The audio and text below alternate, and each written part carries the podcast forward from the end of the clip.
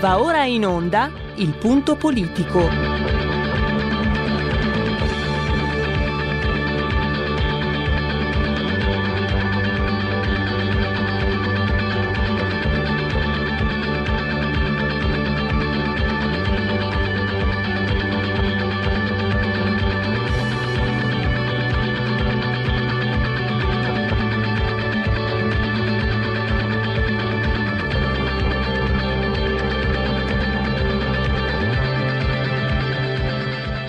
Ma se non state attenti, i media vi faranno odiare le persone oppresse e amare quelle che opprimono.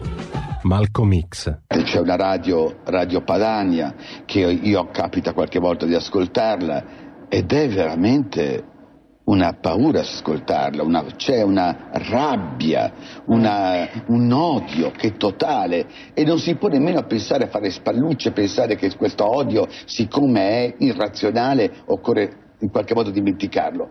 Occorre in qualche modo farlo rientrare nel dibattito politico. E poi sguatteri del padrone un cazzo. Sguatteri del padrone un beneamato cazzo. Vi invito però ad ascoltare ogni giorno per 5 minuti Radio Padania Libera.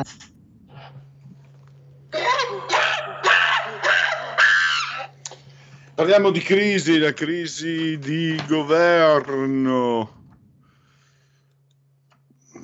Ci chiediamo Conte bis, ribis, oppure Conte ter, oppure il governo del Presidente della Repubblica, il governo delle riserve della Repubblica, Mauro Cottarelli, ancora lui, Evergreen, oppure l'ex Presidente della Corte Costituzionale Marta Cartabia, che sembra pronta da quando, da, da quando lo pettinava la mamma per andare all'asilo. E poi ancora abbiamo il governo dentro tutti, oppure elezioni sì, elezioni no, elezioni ni. Insomma, è un momento abbastanza nebuloso. I punti di domanda ovviamente non mancano, però ci sono alcune situazioni che in realtà eh, hanno acquistato chiarezza. Una di queste, per esempio, quella che al pubblico di RPL era evidente fin da subito, e a molti altri, e cioè che quello tra PD e 5 Stelle è un matrimonio contro natura. Niente, non funziona. Secondo Maurizio Tortorella, che sentiremo più tardi, della verità, se ne è accorto anche, anzi, Nicola Zingaretti, che infatti inizialmente non voleva, eh, se ne è accorto e quindi ci sarebbe anche la tentazione di sciogliere questa alleanza. Tra l'altro, questa è una valutazione del sottoscritto per quello che vale. Se magari si concorda con qualcuno, con chi di dovere una buona legge elettorale per lui, Zingaretti potrebbe andare a elezioni, potrebbe avere anche convenienza ad andare a elezioni adesso, guadagnare 4-5 punti rispetto, magari con ottimismo, eh, rispetto alle politiche del 2018 e dire a Renzi eccoti servito e fermare l'ascesa di Bonaccini, che è molto bravo, ma non sembra avere il piglio del politico. No? Vi ricordate Renzi da sindaco, da presidente della provincia, sindaco di Firenze, come eh, punzecchiava a dir poco, come infilzava Bersani, Enrico Letta, Enrico Stai Sereno, eccetera. Bonaccini non sembra essere di quella pasta e quindi Sapete come sono i politici? Una segreteria è sempre una segreteria, non si dice mai di no. E quindi Zingaretti potrebbe, potrebbe, ma sono solo ipotesi queste, perché poi lui ha a che fare con l'ala democristiana, quella di Franceschini, che invece non solo vuole continuare questa unione contro la natura, i democristiani sono tutti un po' così, molti erano così, è una battuta ovviamente, una battutaccia, eh, ma addirittura vorrebbero ricorrere all'aiutino, al Viagra, ai responsabili, ai costruttori per l'Europa. Chi sono i costruttori per l'Europa? Andate a vedere quelli che 5 Stelle chiamavano casta. Non siamo come il bidino, io non siamo come il bidino, sono marci, sono porci. E adesso gli sciripoti e tutto il resto sono come manna dal cielo per quelli dei 5 Stelle. Ma l'abbiamo già visto mm, ormai mi sembra che eh, tutto quello che di male si può dire di loro e di chi li ha votati lo abbiano sciorinato in modo con dovizia di, di particolari abbondanza di pensieri, idee, contenuti marci, maleodoranti, putolenti, pensieri come Borgorigmi viene, viene da que- vengono, arrivano, provengono da quel movimento e da chi li ha votati. Questo è un primo argomento. Poi, quindi stiamo assolutamente eh, all'ordine del giorno. Poi abbiamo eh, il cerchio si stringe. Eh, fatemi fare, non ho avuto modo di, di farla eh, fuori onda allora. C'è un parlo anche a Roberto Colombo, assiso sulla torre di comando e regia tecnica, che tra l'altro ci offre tra poco 11 minuti di Rossana Boldi sul, sulle misure anticontagio per lo spazio qui in Parlamento. Intanto ti ringrazio Roberto per questo contributo. E dicevo, un piccolo cambiamento perché lo speciale terza pagina eh, viene anticipato, verrà anticipato alle 15.30, eh, quindi sono comunicazioni tecniche in diretta eh, alle 15.30 facciamo partire la sigla e magari vediamo anche come, come siamo nei tempi, ehm, anche no al limite, per una volta possiamo saltarla e sentiremo un 5-10 minuti, ehm, quindi Francesco Borgonovo che raddoppia il suo appuntamento, ha avuto eh, dei, dei, contrattempi, degli imprevisti, ma noi comunque eh, vi proponiamo il vice direttore della verità perché ci parlerà delle indagini, sono arrivati gli ispettori al Ministero, stiamo parlando delle indagini eh, sul, su quello che è successo a, Bre- a Bergamo, insomma sulla gestione della eh, pandemia, il piano pandemico che era fermo nel 2006 e il cerchio si sta stringendo attorno a Roberto Speranza,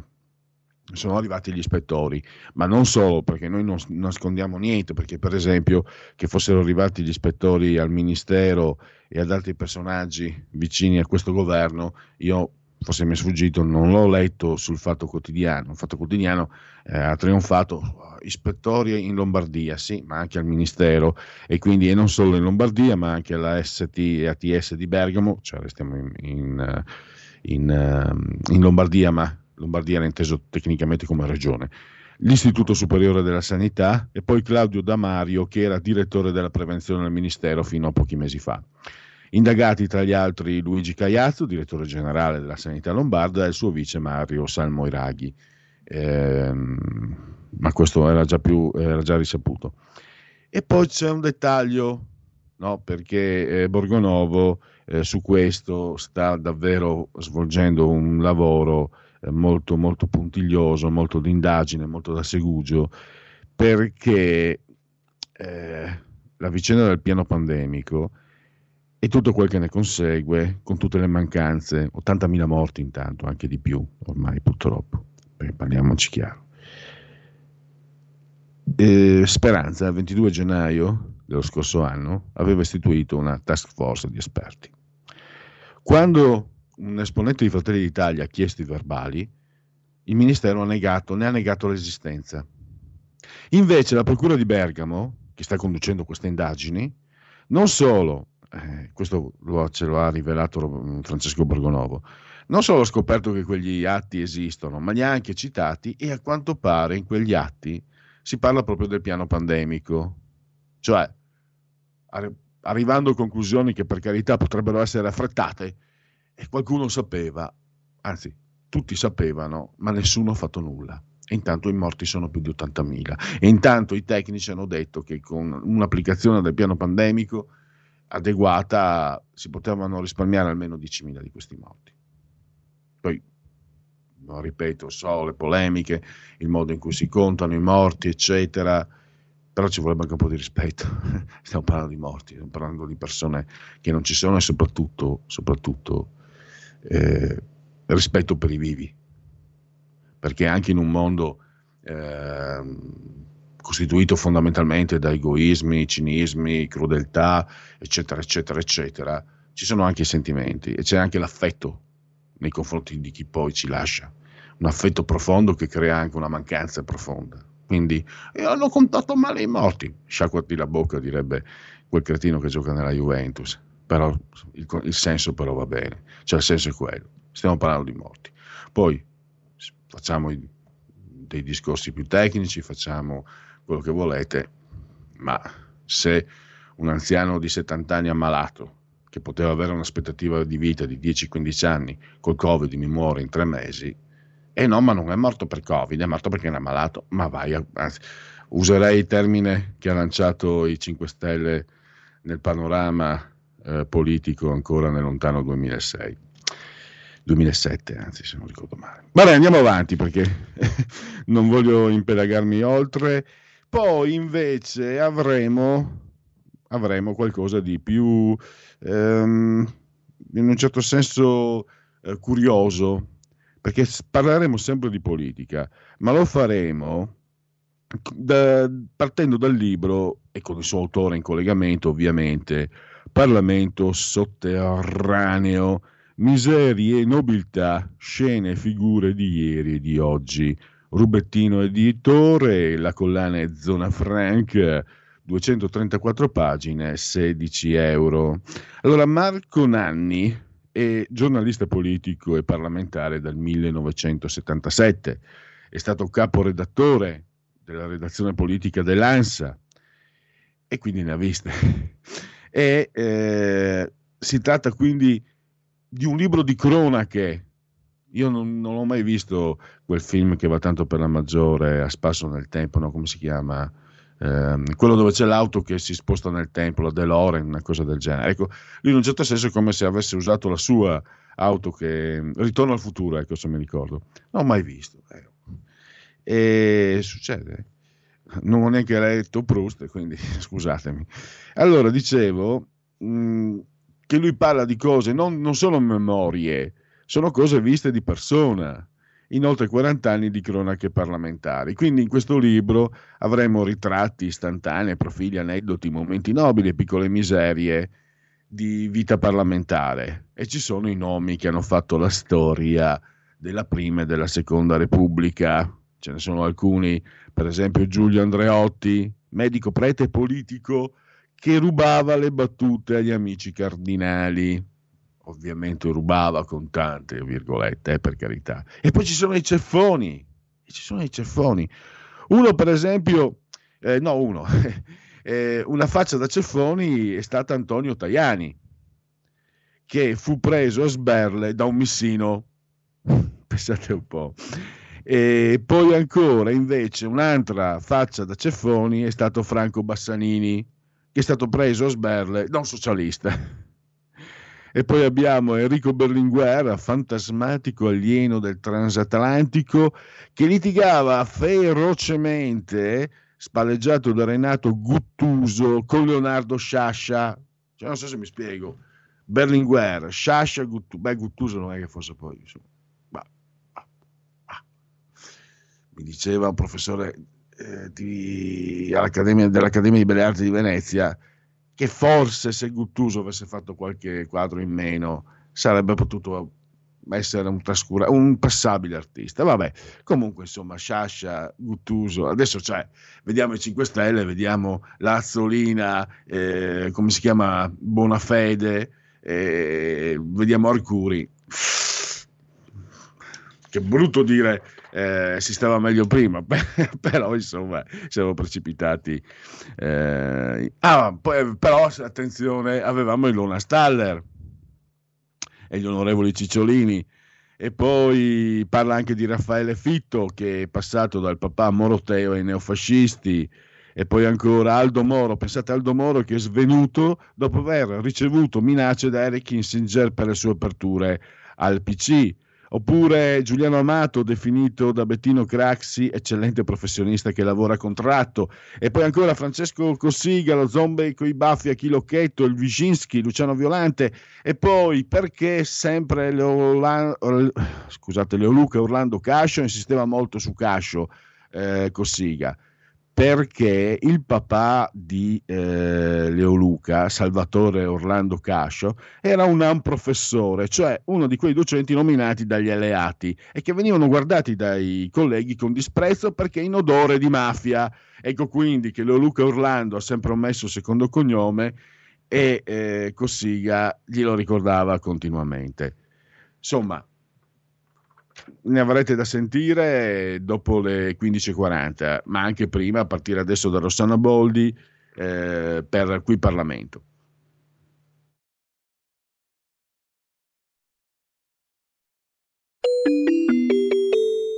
Qui Parlamento.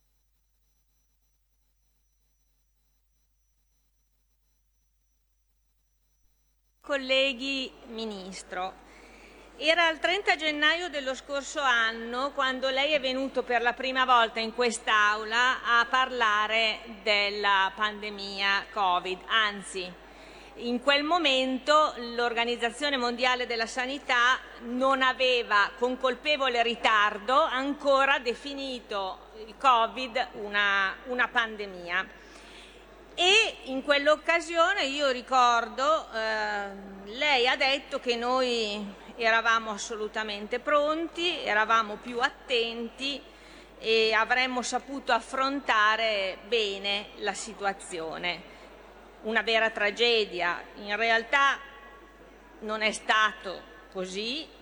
In realtà anche dopo, e di questo non ne faccio un addebito a lei, ma avevamo capito poco di quello che stava succedendo se il Presidente Conte e il Ministro Gualtieri pensavano che sarebbe stato sufficiente per bilanciare il problema anche economico che si stava creando un investimento prima di 5 miliardi, poi di 7 miliardi e mezzo, adesso siamo al quarto scostamento di bilancio e parliamo di centinaia di miliardi.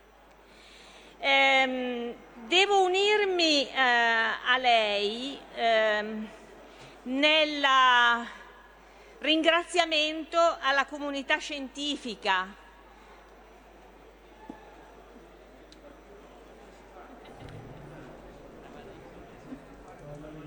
Sì, mi... prego. Distanziamento. Distanziamento. Devo unirmi a lei nel ringraziamento alla comunità scientifica e ai ricercatori che hanno permesso con uno sforzo veramente immane eh, di arrivare a, prima a trovare il modo di diagnosticare il Covid e poi a trovare la soluzione eh, dei, dei, vaccini. Eh, non posso invece unirmi a lei per quello che riguarda i suoi, i suoi ringraziamenti al commissario Arcuri. Mm, non voglio addentrarmi, però sinceramente non ne ha azzeccata una. In ritardo su tutto, in ritardo all'inizio della pandemia nel, pro, nel, nel procurare dispositivi, saturimetri, mascherine, ehm, respiratori, eccetera. In ritardo nel provvedere eh, quello che serviva per far funzionare i reparti, i nostri reparti negli ospedali. Eh, in ritardo col bando per l'arruolamento del personale sanitario che poi mi domando, era veramente necessario fare un bando in cui si eh, affidava delle agenzie interinali il reclutamento del personale, spendendo 25 milioni di euro di eh, eh, mediazione, eh, dandoli a queste agenzie interinali, ma al commissario Arcuri piace spendere soldi in mediazioni. Questo, guardate, bisogna proprio che lo ricordiamo, perché non, esiste, non è stato fatto solo su questo.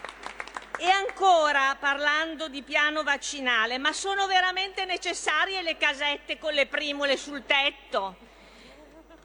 Quanto costeranno? Siamo già in costruzione di queste casette, quante ne serviranno?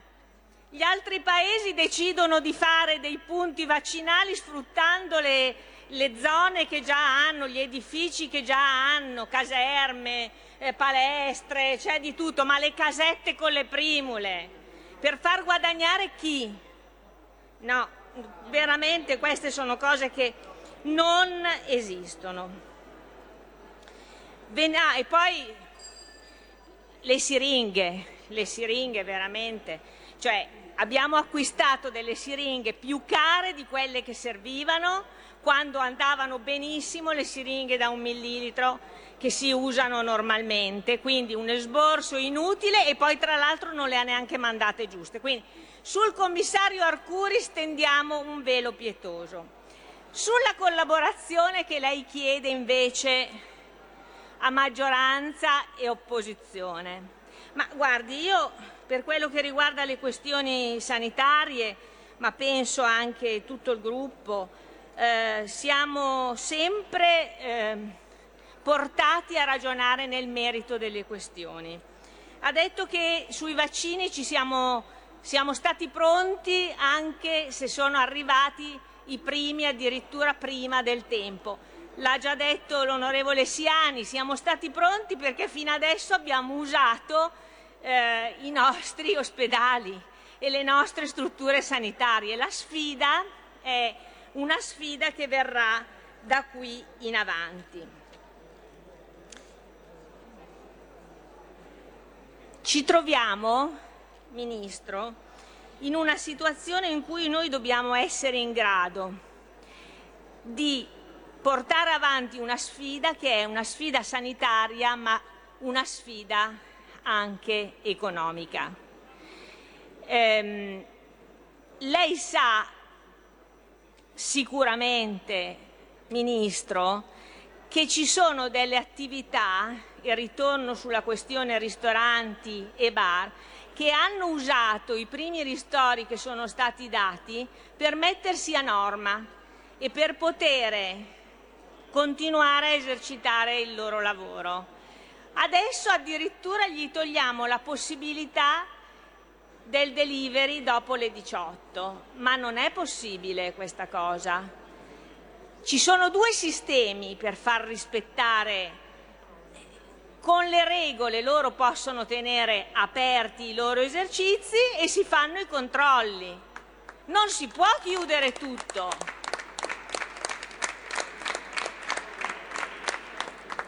Venendo alle risoluzioni, Ministro, io la ringrazio perché per la prima volta dopo un anno lei ha accolto alcune delle nostre. È la prima volta che succede. No, vabbè, forse ricordo male. Eh, volevo però da lei delle rassicurazioni perché lei ha detto che i punti 4 e 5 erano già assunti. I punti 4 e 5 riguardano i liberi professionisti sanitari, non solo i medici liberi professionisti, ma tutte le professioni sanitarie che esercitano in regime di libera professione, non solo, ma anche il personale degli studi, perché faccio un esempio, eh, per quello che riguarda gli odontoiatri, benissimo, l'odontoiatri in molte regioni sono già partiti, ma l'assistente alla poltrona rischia tanto quanto l'odontoiatra, quindi deve essere vaccinato tanto quanto lui. E per quello che riguarda gli altri professionisti, ricordo che in un momento in cui il sistema sanitario nazionale è tutto orientato, perlomeno per la maggior parte orientato alla cura del Covid, le persone che hanno necessità di determinate cure si rivolgono alla libera professione anche la libera professione fa parte di tutto un sistema sanitario. Io che questa cosa è già assunta, sinceramente non l'ho trovata scritta da nessuna parte, per cui vorrei da lei ulteriori rassicurazioni. Se no dica che accoglie questo punto e abbiamo sistemato le cose, così pure per quello che riguarda i disabili. Io non l'ho letto ancora da nessuna parte che i disabili sono tra le categorie prioritarie allora dica che lei accoglie questo punto, se è già assunto è una duplicazione pazienza, se non era assunto l'abbiamo, l'abbiamo messo. E ancora, perché è necessario anche vaccinare più gente, più personale sanitario? E di questo la ringrazio perché lei ha accolto il punto 7. Perché noi dobbiamo allargare la platea dei vaccinatori, perché se no, ammesso che arrivino le dosi, non ce la faremo mai a raggiungere quel quota che serve perché noi abbiamo la cosiddetta immunità di gregge. Quindi assolutamente questo va fatto. Eh, Ministro, io credo che noi non potremo votare la risoluzione eh, di maggioranza che replica e, e praticamente eh, approva tutto quanto lei ha detto. C'è lo stato d'emergenza che secondo noi non ha più senso perché non, ci sia, non è un'emergenza. Noi qui dovremmo avere una programmazione ormai standard Concluda. perché non è un'emergenza. Concludo. Eh, se dobbiamo imparare a convivere con questo virus e dovremo fare così perché a quanto pare le dosi miracolistiche di vaccino per arrivare ad avere una protezione stentano ad arrivare, allora più fiducia ai cittadini, più fiducia agli operatori economici, più fiducia in un paese. Lei ha parlato di fiducia, anche lei deve avere fiducia di questo paese. Programmiamo delle regole precise, facciamole rispettare, ma la gente deve vivere, vivere, socializzare, deve riprendere per quello che è possibile una vita normale, se no avremo tra poco gli ospedali pieni di depressi, pieni di problemi di salute mentale enormi. Grazie. Qui Parlamento. Hai sentito? Le radio italiane si mettono insieme per amore, per amore della radio. Una grande storia meritava uno straordinario futuro. Nasce l'app Radio Player Italia. 140 stazioni in una sola rete. Scegli la tua preferita e ascolta il suono perfetto del digitale. Gratis, senza registrazione, senza interruzioni. Compatibile con tutti i device. Naviga, esplora e scopri l'universo dell'audio. Ti sorprenderà. Scarica Radio Player Italia. Il futuro batte con la radio nel cuore. Anche RPL è disponibile su Radio Player Italia.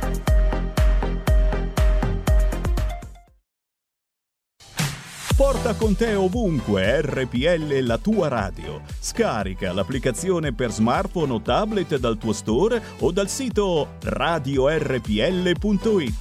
Cosa aspetti?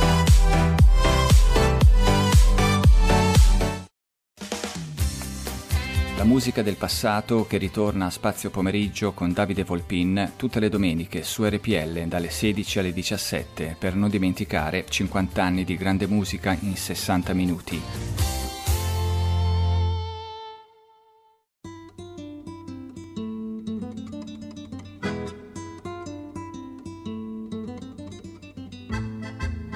Quando la morte mi chiamerà, forse qualcuno protesterà. Dopo aver letto nel testamento quel che gli lascio in eredità, non maleditemi, non serve a niente, tanto all'inferno ci sarò già. Ai protettori delle battone lascio un impiego da ragioniere perché provetti nel loro mestiere rendano edotta la popolazione ad ogni fine di settimana sopra la rendita di una puttana ad ogni fine di settimana sopra la rendita di una puttana.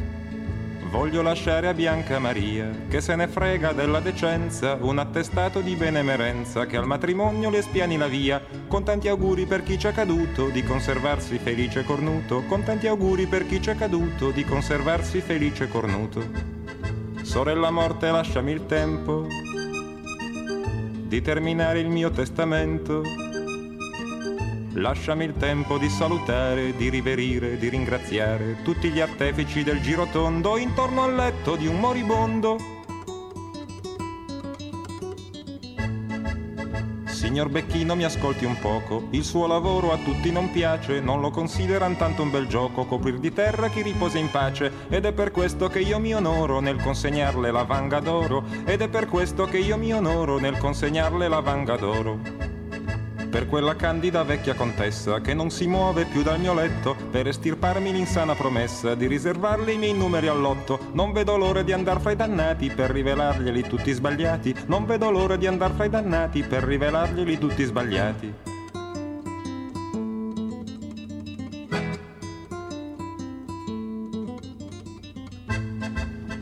quando la morte mi chiederà di restituirle la libertà Forse una lacrima, forse una sola sulla mia tomba si spenderà, forse un sorriso, forse uno solo dal mio ricordo germoglierà. Se dalla carne mia già corrosa, dove il mio cuore ha battuto il tempo, dovesse nascere un giorno una rosa, la do alla donna che mi offrì il suo pianto, per ogni palpito del suo cuore le rendo un petalo rosso d'amore, per ogni palpito del suo cuore le rendo un petalo rosso d'amore. A te che fosti la più contesa, la cortigiana che non si dà a tutti, ed ora all'angolo di quella chiesa offri le immagini ai belli ed ai brutti, lascio le note di questa canzone, canto il dolore della tua illusione, a te che sei per tirare avanti, costretta a vendere Cristo e i santi. Quando la morte mi chiamerà, nessuno al mondo si accorgerà che un uomo è morto senza parlare, senza sapere la verità che un uomo è morto senza pregare, fuggendo il peso della pietà.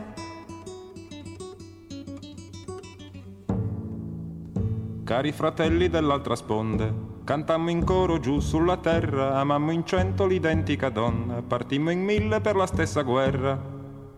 Questo ricordo non vi consoli, quando si muore si muore soli, questo ricordo non vi consoli, quando si muore si muore soli.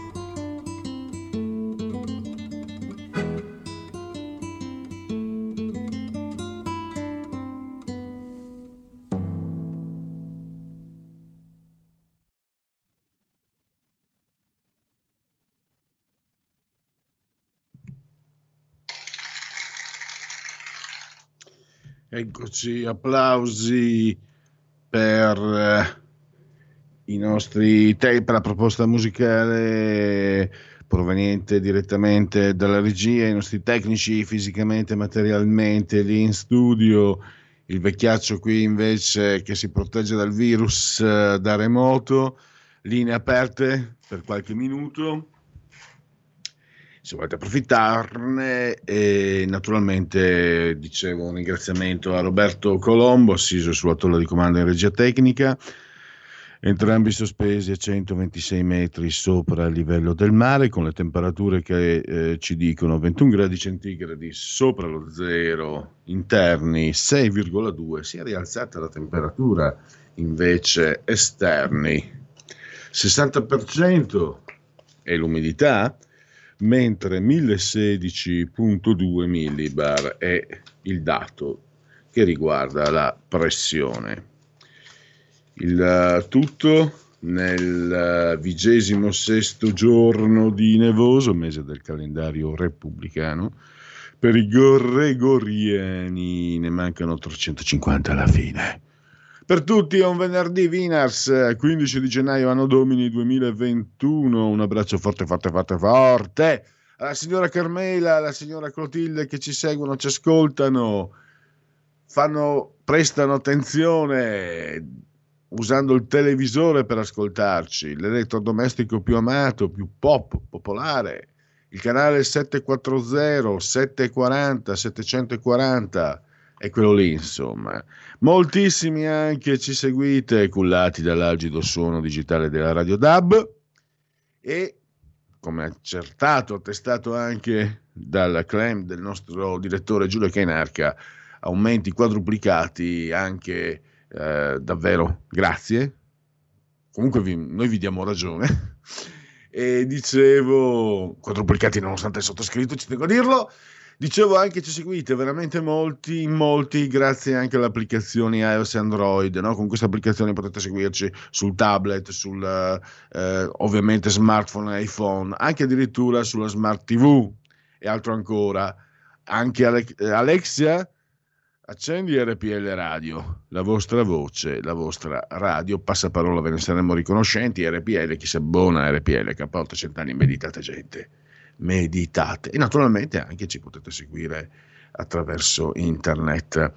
È un piccolo cambio della scaletta, come vi avevo già anticipato. Francesco Borgonovo non lo sentiremo dopo le 16, ma dopo le 15.30, magari senza, senza sigla, perché appunto sono arrivate le ispezioni, il cerchio si stringe attorno a Roberto Speranza, magari anche qualche riflessione per capire quanto ciò possa eh, in qualche modo influire anche sul cammino di questo governo. E sul cammino di questo governo ne parleremo adesso.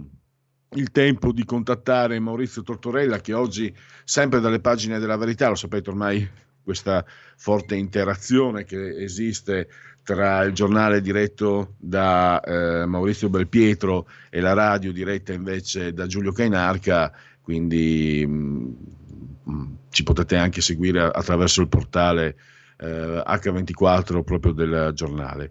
E appunto eh, Maurizio Tortorella ha fatto un resoconto, ha scritto un resoconto che riprendiamo proprio in questo momento perché mh, mm, ringrazio Roberto Colombo eh, che, ha, che ha, ha, avuto un tempismo perfetto e ringrazio naturalmente Maurizio Tortorella per eh, la consueta eh, disponibilità. Benvenuto ai nostri microfoni Maurizio.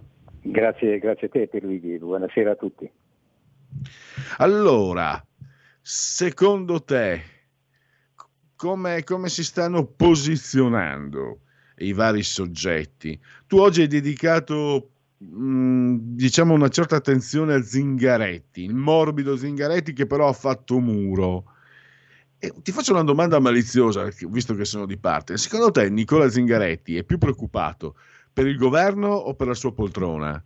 Perché magari Renzi potrebbe sganciargli i Bonaccini e, e quindi rientrare e, far, e, rottamarlo come già è successo con Bersani eccetera eccetera. E poi naturalmente voglio eh, previsioni non se ne possono fare ma secondo te martedì a Palazzo Madama cosa potrà accadere? Io, a me è venuto addirittura un dubbio Maurizio si arriverà alla conta di Palazzo Madama o ci sarà magari qualcosa prima anche se penso che sia inevitabile, o potrebbe succedere qualche piccolo colpo di scena prima. Ma andiamo con ordine, Zingaretti. Me ne hai chiesto, me ne hai chiesto un sacco. Allora, secondo me prima, partiamo dalla prima, eh, in questo momento eh, eh, purtroppo eh, dal mio punto di vista, perché eh, mi pare abbastanza vergognoso, tutti stanno facendo un gioco molto personalistico e pensando ai propri tornaconti, cioè mi vedo pochissima personale politico che in qualche maniera si preoccupa di questo paese. È obiettivamente uno spettacolo che definire indecoroso è dir poco. Mm, sto parlando ovviamente della maggioranza prevalentemente, eh, perché di questo stiamo parlando. Poi tu mi chiedi cosa accadrà eh, tra lunedì alla Camera e martedì al Senato. Allora, in, questi, in queste ore si leggono eh, grandissimi movimenti, soprattutto al Senato, dove ovviamente il, il, la maggioranza è più risicata e, e appunto i, i, 5 Stelle, il PD e i Liberi Uguali devono trovare eh, i sostituti dei 18 senatori di Italia Viva che apparentemente, io non, non, ci credo fino a quando non lo vedo fino in fondo, non starebbero più nella maggioranza. Ci sono movimenti eh, che riguardano soprattutto ex 5 Stelle passati al, al, al, al gruppo misto, quelli che erano usciti perché appunto in, dissidio con le politiche del, del, del movimento, ci, ci, sarebbe, sono tutti nomi praticamente sconosciuti alla, alla, alle cronache politiche, l'unico noto è Gregorio Di Falco, il, il comandante ehm, della Guardia Costiera che dette a, a, l'ordine di risalire a bordo della, della, costa, della costa naufragata al suo comandante a Schettino. Eh, si parla ovviamente della moglie di Mastella, la signora eh, Leonardo e, e, di altri, inevitabilmente. Eh, la cosa che a me fa più specie è che visto questo plotone di responsabili o costruttori, come li chiamano adesso, perché eh, appunto si sono resi conto che c'era qualche, qualche difetto storico da definirli come tali, eh, visto che fino a, a, a, poco tempo fa i responsabili di Berlusconi nel 2011 venivano considerati dei traditori, degli schifosi esseri abominevoli, capaci di qualunque, di qualunque nefandezza, quindi si è dovuto velocemente cercare un nuovo, un nuovo sostantivo. Insomma, questi costruttori eh, a me fa specie che vengano cercati col lanternino dai 5 Stelle, perché i grillini eh, si sa, uno dei loro cavalli di battaglia, una delle loro riforme costituzionali più insistite eh, vorrebbe essere quella della, della, dell'introduzione appunto nella Costituzione del vincolo di mandato, cioè di, un, di, una regola che impedisce al parlamentare, quindi al deputato e al senatore, di cambiare gruppo e di votare quindi in, in dissidio rispetto al, al, gruppo che lo ha eletto. E quindi un'ipocrisia e una, una faccia come il eh, e non dico che cosa, ma insomma questa è la politica italiana e purtroppo fino a quando questo sarà il personale politico eh, dobbiamo ingoiare tutto quello che di, più osceno ci, ci, ci propina giorno dopo giorno. Il ruolo di mm, Sergio Mattarella, secondo te, le possibilità di un governo del presidente, poi si sono fatti i nomi. Tra l'altro, a me a un certo punto è sembrato quasi di avere una sorta di, di eh, discrasia temporale, perché mi è sembrato per un attimo di rivedere, ti ricorderai, quei momenti in cui Mattarella cercò di imporre Cottarelli quando ho sentito il nome di Cottarelli ho detto, eh, sono ritornato al giugno 2018. Tu cosa ne certo. pensi? No, eh, tornando alla tua prima domanda, mi sono dimenticato di parlare di Zingaretti, eh, scusami se, se ma devo, ah, devo certo. rispondere anche a quella, perché è importante, ed è tra l'altro il tema dell'articolo che, che, tu citavi prima, che ho scritto oggi per la verità. Eh, ieri giravano in, insistenti voci di corridoio, in base alle quali Zingaretti, il segretario del, del PD, che, che, di solito è, è, tutt'altro che un duro, eh, almeno a dichiarazioni, e ieri invece è stato durissimo contro Renzi, dicevo che gira la voce, girava la voce insistente, e oggi nessuno l'ha smentita in realtà, che Zingaretti non sia così interessato appunto alla ricerca di, dei, dei, costruttori per compensare le, le, le, l'uscita dalla maggioranza di Renzi e dei renziani in Italia Viva, ma in realtà comincia a pensare più, più con, con, più a favore alle elezioni, perché questo gli permetterebbe una serie di vantaggi personali, e qui torno alla tua primissima domanda, cioè eh, se appunto non ci siano soprattutto interessi personali. L'interesse personale è che eh, potrebbe in questa maniera eh, mettere giù le liste di un partito che in questo momento invece ha parlamentari eletti eh, perché candidati dal suo predecessore, cioè da Matteo Renzi, quindi non così fatti a immagine e somiglianza del del Partito Democratico, e potrebbe permettergli anche di eh, avvantaggiare la parte del, del PD e del Partito Democratico che proviene dalla vecchia esperienza comunista, perché tutti sappiamo il Partito Democratico è frutto di una fusione tra eh, i democratici di sinistra, la, la, quindi la, l'eredità del Partito Comunista Italiano e gli eredi della democrazia cristiana di sinistra che poi erano confluiti nella Margherita. Se infatti ieri le, le posizioni più favorevoli alla, a trattare con chiunque si potesse eh, raggiungere venivano dalla parte democristiana, ex democristiana del Partito Democratico, i cosiddetti popolari, eh, da, da, Dario Franceschini a Letta, eh, Enrico, a, tanti altri, mentre invece eh, appunto Zingaretti da una parte, il suo vice segretario Andrea Orlando, quindi tutta la parte più eh, di, di, derivazione comunista, ex comunista, post comunista, scegliete voi l'aggettivazione che preferite, ehm, eh, era invece più eh, duramente all'opposizione di qualunque ipotesi di, di, trattativa. Quindi c'è probabilmente anche questo, anche se devo dire l'idea che si possa andare alle elezioni sicuramente avvantaggerebbe, e lo dicono tutti i sondaggi, soprattutto il centrodestra nelle sue varie eh, articolazioni e soprattutto, nel caso di una vittoria del centrodestra unito o disunito che fosse, toglierebbe la possibilità a questa maggioranza di eleggere il prossimo capo dello Stato, che eh, ormai da, da, da, un, troppo lungo periodo è esclusivamente a vantaggio del centro-sinistra.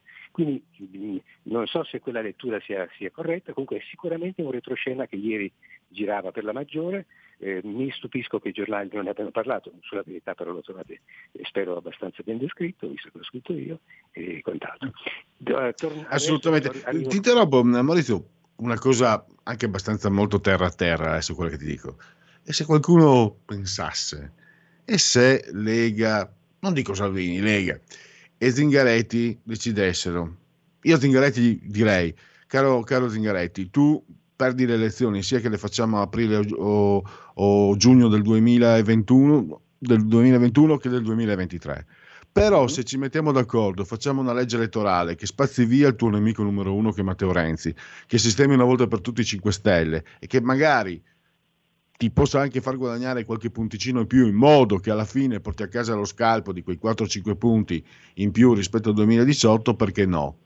È molto terra terra, mi rendo conto, però non, non, so, non so, non so io, io per, per, esprimerla questa idea ci ho ragionato, non è bella, non è probabilmente infondata, ma qualche spunto magari plausibile di plausibilità l'ho trovato.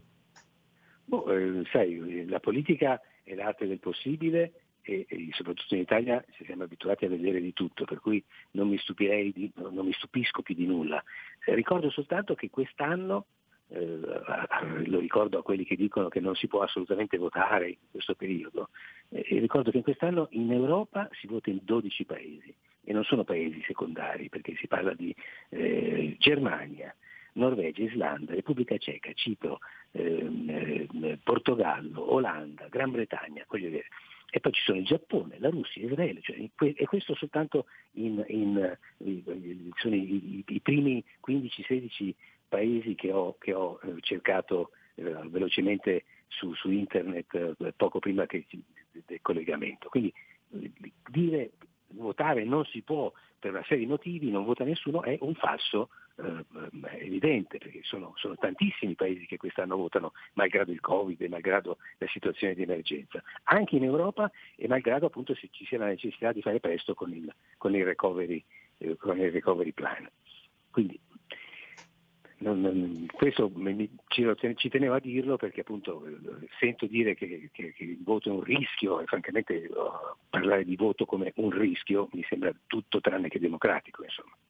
Beh, il rischio mi sembra che collante insomma, si è visto. Io ho detto, eh, questo è un, fin dall'inizio si sapeva che era un matrimonio contro natura e sta mostrando tutto, tutta la sua pochezza.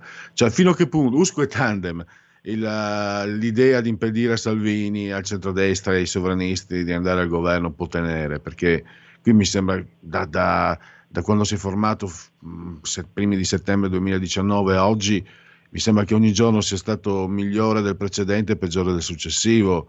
Al di là, lo dico sempre, sono di parte, sono di parte, sono di parte, però la prova che questo governo sta dando di sé. Tra l'altro, una cosa che io condivido eh, moltissimo tra le tante che hai scritto, sì, tra quello che hai scritto condivido tutto, ma c'è anche una in particolare, il fatto che lo stesso Zingaretti si renda conto che governare con i 5 Stelle eh, non porta bene perché hanno mostrato un personale politico mo- non scadente, inesist- peggio che inesistente, peggio. nocivo, nas- peggio, peggio. fastidioso, pericoloso addirittura, insomma tutti gli sbagli, pensiamo a Arcuri eccetera. Beh, il tuo giornale, tu e il tuo giornale ogni giorno insomma ci date prova delle inefficienze di, di questo governo che nascono anche non solo dalle difficoltà di azione, ma proprio dal fatto, e anche mh, mi appello alla tua esperienza Maurizio, che eh, io sono 15, 16 anni che sono qui in radio e seguo la politica diciamo nazionale.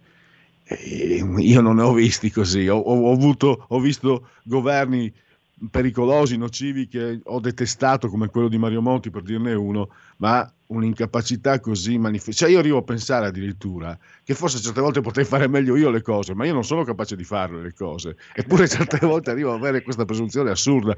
Io quando guardo la politica mi, eh, certe volte mi chiedevo quando ho cominciato e seguivo la politica dalle mie parti, magari vedevo una, uno, sempre seguivo la Lega, un consigliere comunale d'opposizione di un comune di 3.000 anime, io dicevo, ma io non sarei capace di fare quello che fa lui, mozioni, eh, entra in commissione, fa questo, fa quello. Ecco, adesso guardando questi dei 5 Stelle dico quasi quasi forse farei meglio io. Lo dico con ironia, ma anche con un po' di veramente tristezza. Eh beh, e, di, e, di, concretezza, sono sicuro che faresti meglio di molti di loro. Guarda, il, il, a Renzi si possono imputare tantissimi difetti e tantissimi errori. Eh, io non sono certo un suo estimatore, però a Renzi non si può non riconoscere, per esempio, il fatto di aver obbligato questo governo, secondo me, appunto di eh, incompetenti, mettiamola così, eh, a, a, modificare i valori economici e finanziari destinati ai vari capitoli del Recovery Fund, per esempio aumentando da 9 a quasi 20 miliardi i, soldi, i fondi destinati alla sanità. Eh, cioè, l'ipotesi e l'impressione è che questi, i grillini prevalentemente, ma anche i democratici che vanno a, a, loro, loro, seguito, eh, avrebbero speso eh, o vorrebbero spendere ancora quei, quei, quei, miliardi che arrivano dall'Europa, che sono tra l'altro non regalati, ma sono tutti, tutti prestati, quindi andranno restituiti un giorno, dicevo, vorrebbero usare quei soldi per comprare monopattini, nani da giardino, aquiloni eh, e, e, e, e per, per, sovvenzioni a questo e a quello, una follia totale. Quei soldi vanno investiti in maniera logica, razionale e, corretta, in maniera tale da, da generare ricchezza per le generazioni future, che dovranno tra l'altro, ripeto, pagare e restituire quei, quei prestiti. Quindi eh, siamo, siamo, veramente eh, in una posizione di una delicatezza infinita. Renzi è riuscito, e questo gli va riconosciuto, a raddoppiare, quantomeno, più, più che raddoppiare, almeno i soldi spesi per la sanità, che sono tra quelli più, più necessari e urgenti, devo dire, per non parlare della giustizia, delle infrastrutture. Eh, eh, eh, alla giustizia questo governo vorrebbe dedicare nulla, ma la giustizia it- italiana è una vergogna tale che tra l'altro blocca gli investimenti stranieri in Italia in maniera indecorosa. C'è, c'è chi sostiene, chi ha calcolato che, che, che, per colpa della giustizia italiana, che appunto eh, è considerata talmente in, inefficace, lenta e, e, incapace di risolvere i problemi, perdiamo cifre eh, impressionanti di ricchezza e di produzione. Secondo te, martedì, come ci si arriva allora al voto Palazzo Madama? Perché, per esempio, un, ho visto prima, c'è un gruppo, mi sembra 5 o 6, dei, dei 5 Stelle, che eh, starebbe elaborando, redigendo un documento per impegnare il governo a respingere eh, non solo il MES, ma anche il Recovery Fund e quindi Crimi ha cominciato a preoccuparsi. Sicuramente quindi ci sarà il famoso mercato, ma neanche io non, lo chiamerei neanche con disprezzo mercato delle vacche, è così, eh, cioè, anche, io credo che quello che stiamo vedendo sia anche frutto del fatto che negli ultimi trent'anni la politica non è più al centro eh, del villaggio, eh, in Occidente e in Italia in particolare, e le conseguenze sono queste. Quindi, però allora realisticamente volevo chiederti e come ci si arriva, cosa può succedere, visto che sicuramente tutti quanti alzeranno il prezzo. Ma io temo, io temo grandemente che eh, quello che tu definisci il mercato delle vacche eh, alla fine eh, sarà quello che, che prevarrà. Insomma. E ci saranno inevitabilmente, temo, eh, un numero di eh, auto offerenti in Senato appunto tra, dal gruppo misto che zeppo di ex, deputati, ex senatori del Movimento 5 Stelle che correranno eh, a, soccorrere eh, questa maggioranza zoppicante. Eh, è così perché il, soltanto il terrore di andare alle urne, ovviamente perché per il 95-96% di loro è, è come, come, dire tornare alla disoccupazione precedente e quindi passi da, da, da, da, guadagnare, cioè rischi di perdere circa, ho fatto il calcolo, 300 mila euro per i prossimi due anni di legislatura eh, che, che, mancano al, al suo com, com, al compimento naturale. E, e, quindi è tutta gente che pur di restare a galla è pronta a vendere non soltanto l'anima ma anche il corpo, obiettivamente. Quindi, vedo, vedo, qualunque... Non, non, stentiamo a crederlo Maurizio. Allora ehm, io direi che per il momento eh, possiamo concludere. Tra l'altro segnalo anche eh, un tuo articolo che potrete leggere ascoltatori su Panorama, su Trump, eh, sempre di Maurizio Tortorella, Panorama in edicola fino a mercoledì prossimo, anche online ovviamente, quindi eh, anche lì interessanti eh, considerazioni sulla politica statunitense. Intanto quindi io ringrazio davvero Maurizio Tortorella, La Verità e Panorama, e, anzi tu sei una firma storica anche di Panorama, e ti ringrazio e risentirci a presto. Grazie, grazie a te e grazie ai tuoi ascoltatori che, che mi hanno appunto ascoltato gentilmente. Buona serata. Stai ascoltando RPL. La tua voce libera, senza filtri né censura. La tua radio. Ehi, sveglia, sveglia! Chi ha parlato? Sono io, la Digital Radio. Anche in camera mia? Ma non abitavi nella mia auto? Analogico che non sei altro. Per tua informazione, da quest'anno mi puoi ascoltare nelle auto nuove, in casa e dovunque ci sia una radio. Eh sì, da quest'anno dove c'è radio c'è DAB. Ascolta le tue radio preferite con il suono perfetto della Digital Radio e scopri tanti contenuti extra. Sì, però svegliati, eh. Dibidi dobidi dab. Anche RPL, la tua radio, è in Digital Radio. Porta con te ovunque RPL la tua radio. Scarica l'applicazione per smartphone o tablet dal tuo store o dal sito radiorpl.it. Cosa aspetti? In 30 anni di attività ho avuto modo di vedere le cose più strane. Ho affrontato zombie, vampiri, licantropi, mutanti e spietati assassini. Ho vissuto le storie più assurde e le avventure più bizzarre. Ma la storia più incredibile di tutte è quella che sto per raccontarvi. E questa è la mia storia. Ascoltate Movie Time con Vincent. Ogni sabato dalle ore 16.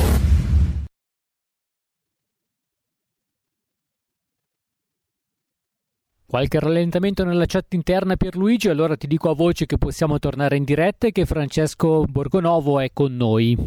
Perfetto, ti ringrazio, grazie a Roberto Colombo. Eh, allora, subito con Francesco Borgonovo. Francesco, eh, lo hai rivelato oggi sulle pagine del tuo giornale, il cerchio si stringe attorno a Roberto Speranza, ispettori sì in Regione Lombardia, eh, Istituto Superiore della Sanità, ma anche al Ministero della Salute.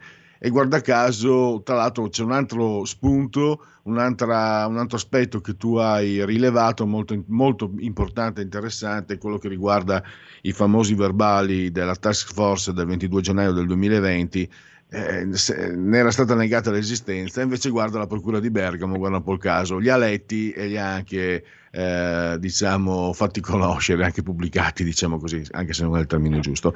Allora, con ordine, io direi che eh, sta succedendo nei fatti, e so che sei impegnato, quindi sto parlando troppo, sta succedendo nei fatti, eh, io direi questo, ecco, scusami, mi sembra che i fatti stiano seguendo i tuoi articoli cioè tu fai l'articolo il giorno prima e il giorno dopo c'è qualche fatto che conferma e crea aspettative ulteriori perché si è fatta luce su una vicenda che, ripor- che ricordiamolo, secondo i tecnici è costata agli italiani 10.000 morti, che potevano, 10.000 vite umane che potevano essere risparmiate se le cose fossero state fatte con i crismi della regolarità.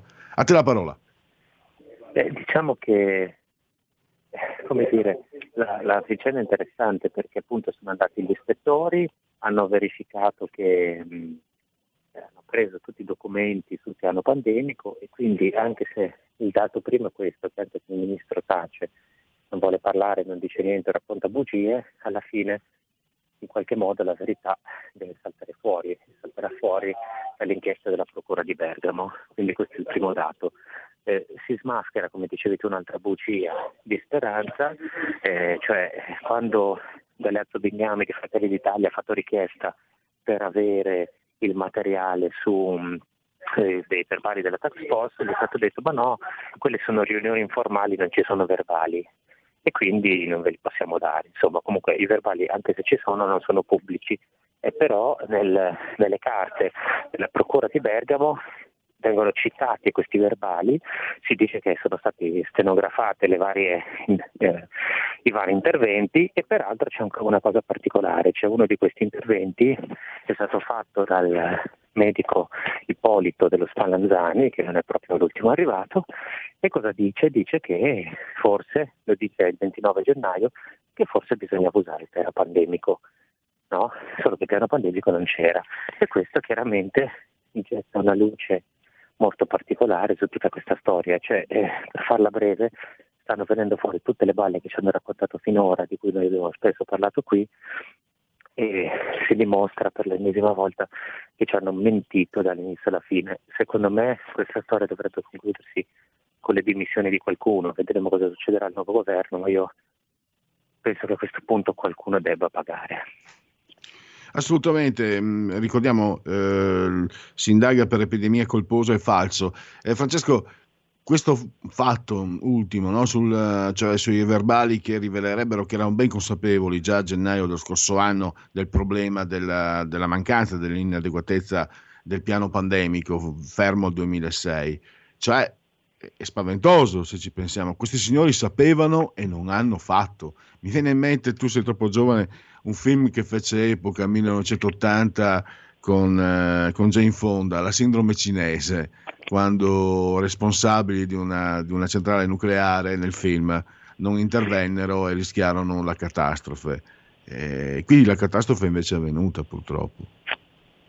Eh, purtroppo sì, eh, ci sono state delle mancanze, sai, tu puoi scaricare il barile finché vuoi, ma a un certo punto quando poi qualcuno indaga, chiede documenti, chiede eh, le, le, perizie, ci sono degli esperti come Francesco Zambon che non si fanno mettere più in testa, beh allora capite che insomma, i nodi vengono al pettine.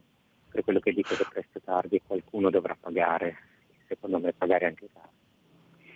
E così concludi infatti il tuo articolo. Un'ultimissima domanda. Secondo te il fatto che ci sia la, la, paura dei sovranisti e che ci sia una crisi di governo può in qualche modo influire sul corso delle indagini, secondo te?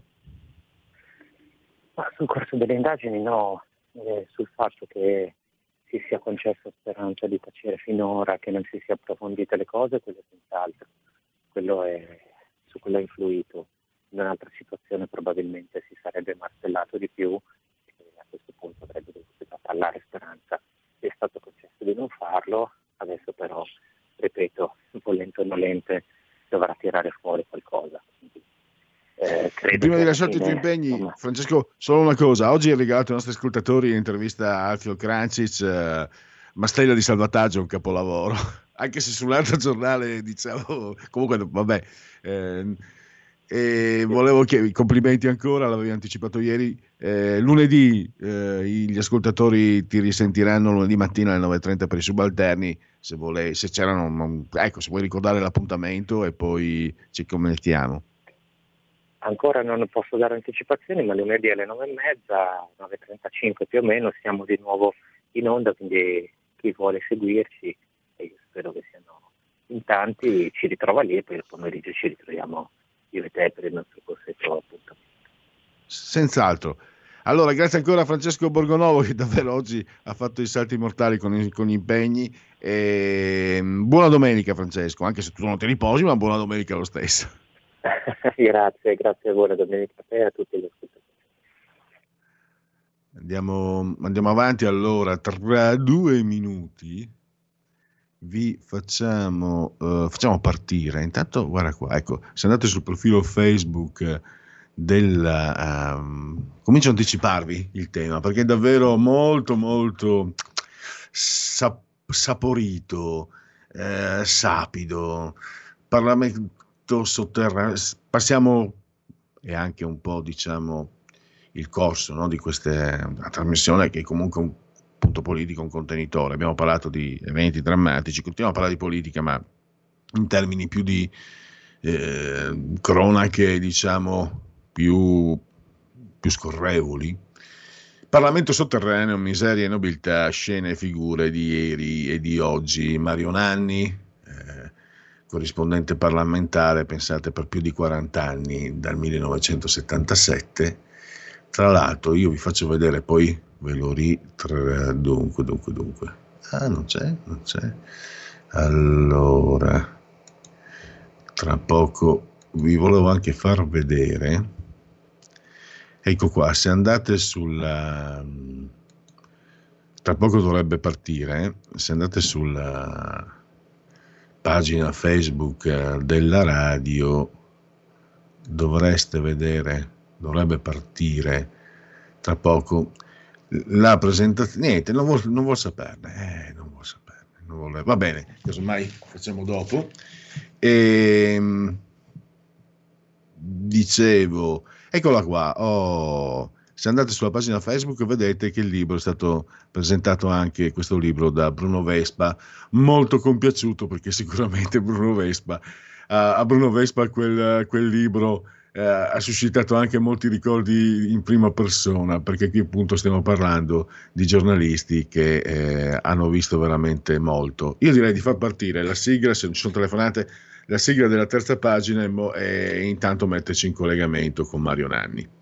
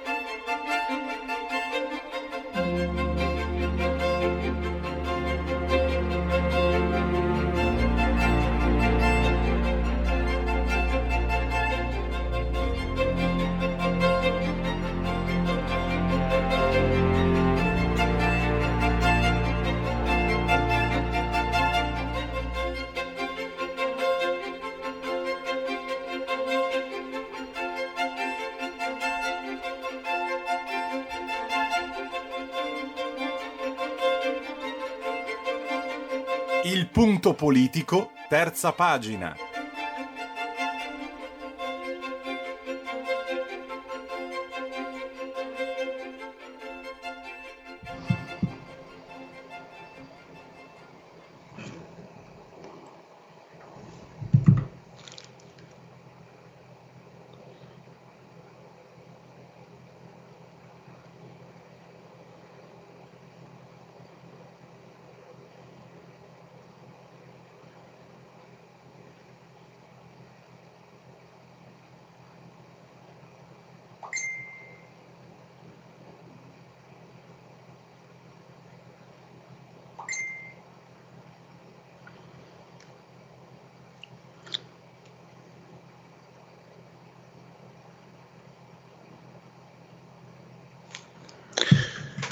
Non so se, mi, eh, se siete mh, in ascolto della mia voce.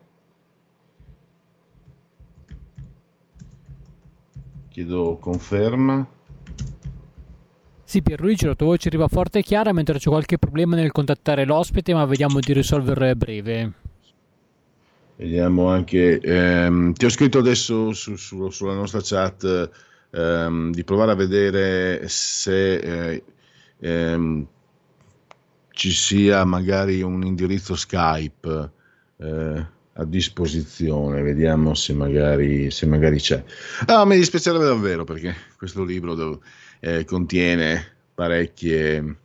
eh, parecchie primizie molto molto interessanti. Allora, vediamo un po'. Allora, eccoci qua. Eh, questo c'è. Eh, inconvenienti della diretta, diceva De Cuius. eh, ancora non, eh,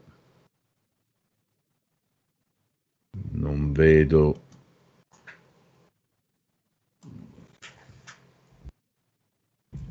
allora metti, metti un jingle ehm, Colombo perché così evitiamo il buco Eh, queste sono comunicazioni di servizio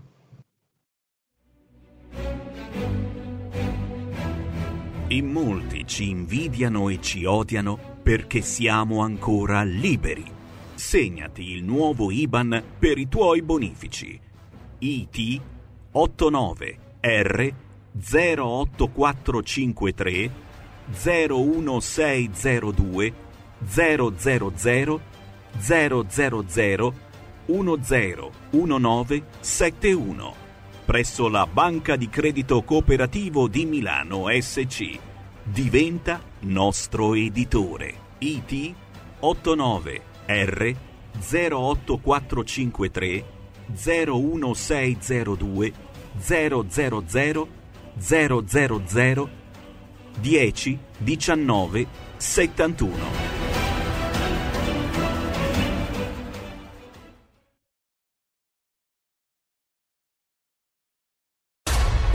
Oltre l'immaginazione.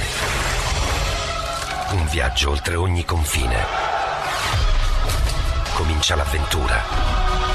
Hai solo un'ora. Con Vincent.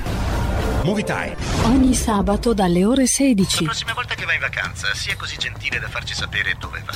Se ti dicessi dove vado, non sarebbe una vacanza.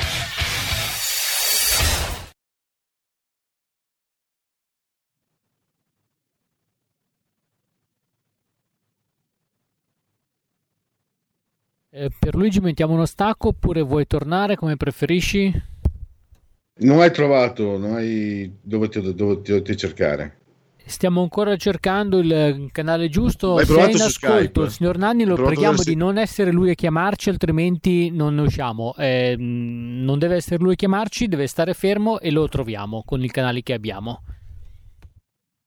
Va bene, io gli ho scritto un, un sms che lo stai cercando e quindi speriamo che lo legga in tempo. Allora, andiamo a vedere. Nessuna paura. Allora, andiamo a vedere, a leggere qualche aggiornamento. Intanto l'IS aumenta il rischio di epidemia non controllata sul Covid, ovviamente. Alto Adige, Lombardia e Sicilia in area rossa da domenica. Visco, gli effetti del Covid pesano sulle banche minori. Il governo caccia i responsabili, il PD voto Camere non è una sfida. Cucchi, il PG chiede condanne a 13 anni per i due carabinieri. In arrivo ondata di gelo russo. Neve sulle coste. Eh, il freddo e il maltempo che porterà precipitazioni nevose anche nelle città costiere dell'est del paese durerà fino a lunedì. Le previsioni sono della, di 3B Meteo, meteo, meteo, meteo, venti freddi dalla Russia stanno dilagando sull'Europa centro-orientale e coinvolgeranno anche l'Italia sotto forma di venti di bora e grecale.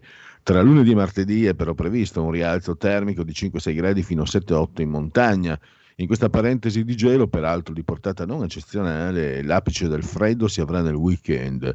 Tra sabato e domenica in particolare avremo meno 1 di minima a Roma, a Milano meno 2 in pianura, tra meno 2 e meno 5 nelle valli appenniniche centro-settentrionali. Sotto zero saranno gran parte delle città del centro-nord ed è prevista neve sul versante adriatico ma anche a Potenza. L'inverno, commenta il meteorologo, si sta dimostrando come ai vecchi tempi, freddo e instabile. È possibile che alla fine della prossima settimana ci sia maltempo al nord con neve sulle Alpi, ma non diteglielo, non diteglielo. Eh, non diteglielo alla greca.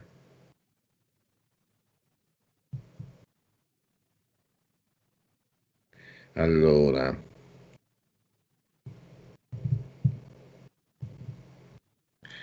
vediamo di, di, di superare, eh, di superare questo inghippo. Adesso risolviamo, eh.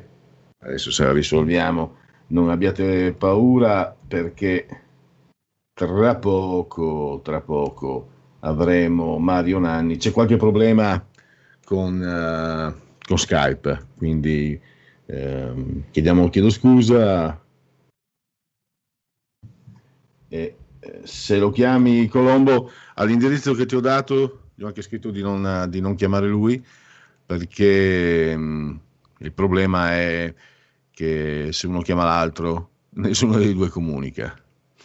Allarme in Brasile, due le varianti in Europa, 30 milioni di casi, Covid, associare vitamina D alla terapia ai primi sintomi, terremoto in Indonesia, il bilancio sale a 37 morti, a Milano due licei occupati contro la didattica a distanza, Daspo per 56 anni per auto ultras per estorsioni al Genoa. Nega gli aiuti alimentari agli stranieri, sindaca i domiciliari. Aiuti alimentari acquistati con fondi statali per l'emergenza Covid negati a stranieri e anziani non autosufficienti per darli a famiglie più ricche. E poi aspettate, vediamo un po'. Allora. E questa sarebbe la sindaca leghista di San Germano Vercellese Michela Rosetta. Eh, la prima cittadina dei domiciliari, nell'inchiesta sono indagate anche altre sette persone, tra cui due imprenditori, peculato, falso materiale ideologico e abuso d'ufficio, i reati contestati a vario titolo. Sarebbero stati direttamente la sindaca Rosetta Carando a gestire gli aiuti alimentari per l'emergenza Covid destinati alle famiglie povere, distribuendo ehm, illecitamente famiglie con redditi di oltre 7.000 euro mensili. Quindi eh, indagata una sindaca leghista, eh, giusto perché sappiate che RPL, ex Radio Padania, non vi nascondiamo mai eh, nulla. E non ci nasconde nulla, nella, anzi ci rende note molte, molte primizie, molte notizie. Nel suo libro Parlamento sotterraneo, miseria e nobiltà, scene e figure di ieri e di oggi. Rubettino editore, eh, collana Zona Franca, 234 pagine, 16 euro. Mario Nanni che eh, ha una, un'esperienza pluriquarantennale di giornalista parlamentare. Lo abbiamo al telefono. Benvenuto Mario, grazie per essere qui con noi. Salve cari amici e colleghi di Radio Padania, salve, con piacere. A proposito di colleghi, io sto mandando sul profilo Facebook anche un, un collega illustrissimo come, Mari, come, Bruno Vespa che presenta il tuo libro, no? è, un filmato di ah, YouTube. Quindi ah, ecco, per capire qual è diciamo, la portata della tua memoria eh, storica, Mario. E in 40 anni, allora, prima di tutto, ho letto che tu questo libro l'hai scritto per i tuoi nipoti e per i giovani. Eh, cosa, cosa, indichi loro di leggere, di trovare in quei ricordi che hai scritto che rig- non sono memorie, tra l'altro è cronaca perché tu sei un giornalista, quindi le tue non sono memorie, sono fatti che tu eh, riporti, che hanno visto i nomi che di fatto eh, hanno costituito la storia italiana mh, del, degli ultimi 40-45 anni, ma nomi di, di, altissima portata da Andreotti, Berlinguer, eh, Moro, che poi eh, purtroppo sappiamo com'è, com'è, andata per arrivare a quelli di oggi. Cosa, cosa consigli? Cosa, dovete leggere nel tuo libro? Eh, Beh, i, cosa diciamo devono leggere nel tuo parte, libro i giovani? Cosa devono trovare, cercare? Dici bene, non sono un libro di memorie, perché il libro di memorie poi lascia il tempo che trova, ma sono, non è un libro di storia in senso stretto, anche se molto documentato e non c'è nulla di inventato, però è una specie di rappresentazione con una tecnica che qualche giornale ha definito eh, molto originale, è una tecnica di rappresentazione quasi teatrale in cui metto in scena personaggi di grande spessore e personaggi anche piccoli, ma non meno importanti e significativi.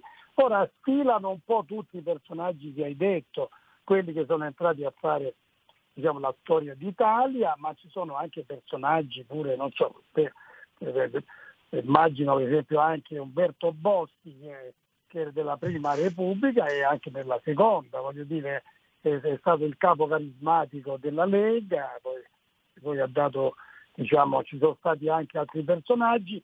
Quindi io quello che mostro in questo libro è di, eh, il consiglio che do è guardare con una certa attenzione ai vari passaggi eh, della storia parlamentare e non andare a giudizi sommari e non andare a, a conclusioni affrettate, c'è sempre un rispetto per l'istituzione, per i personaggi che lavorano, per, anche per i cosiddetti peones, cioè quei parlamentari che non vanno mai sui giornali ma fanno il loro dovere e fanno il loro lavoro e quindi questo ah, andrebbe anche valorizzato. Io nel mio libro rendo anche omaggio a questi lavoratori diciamo, del Parlamento.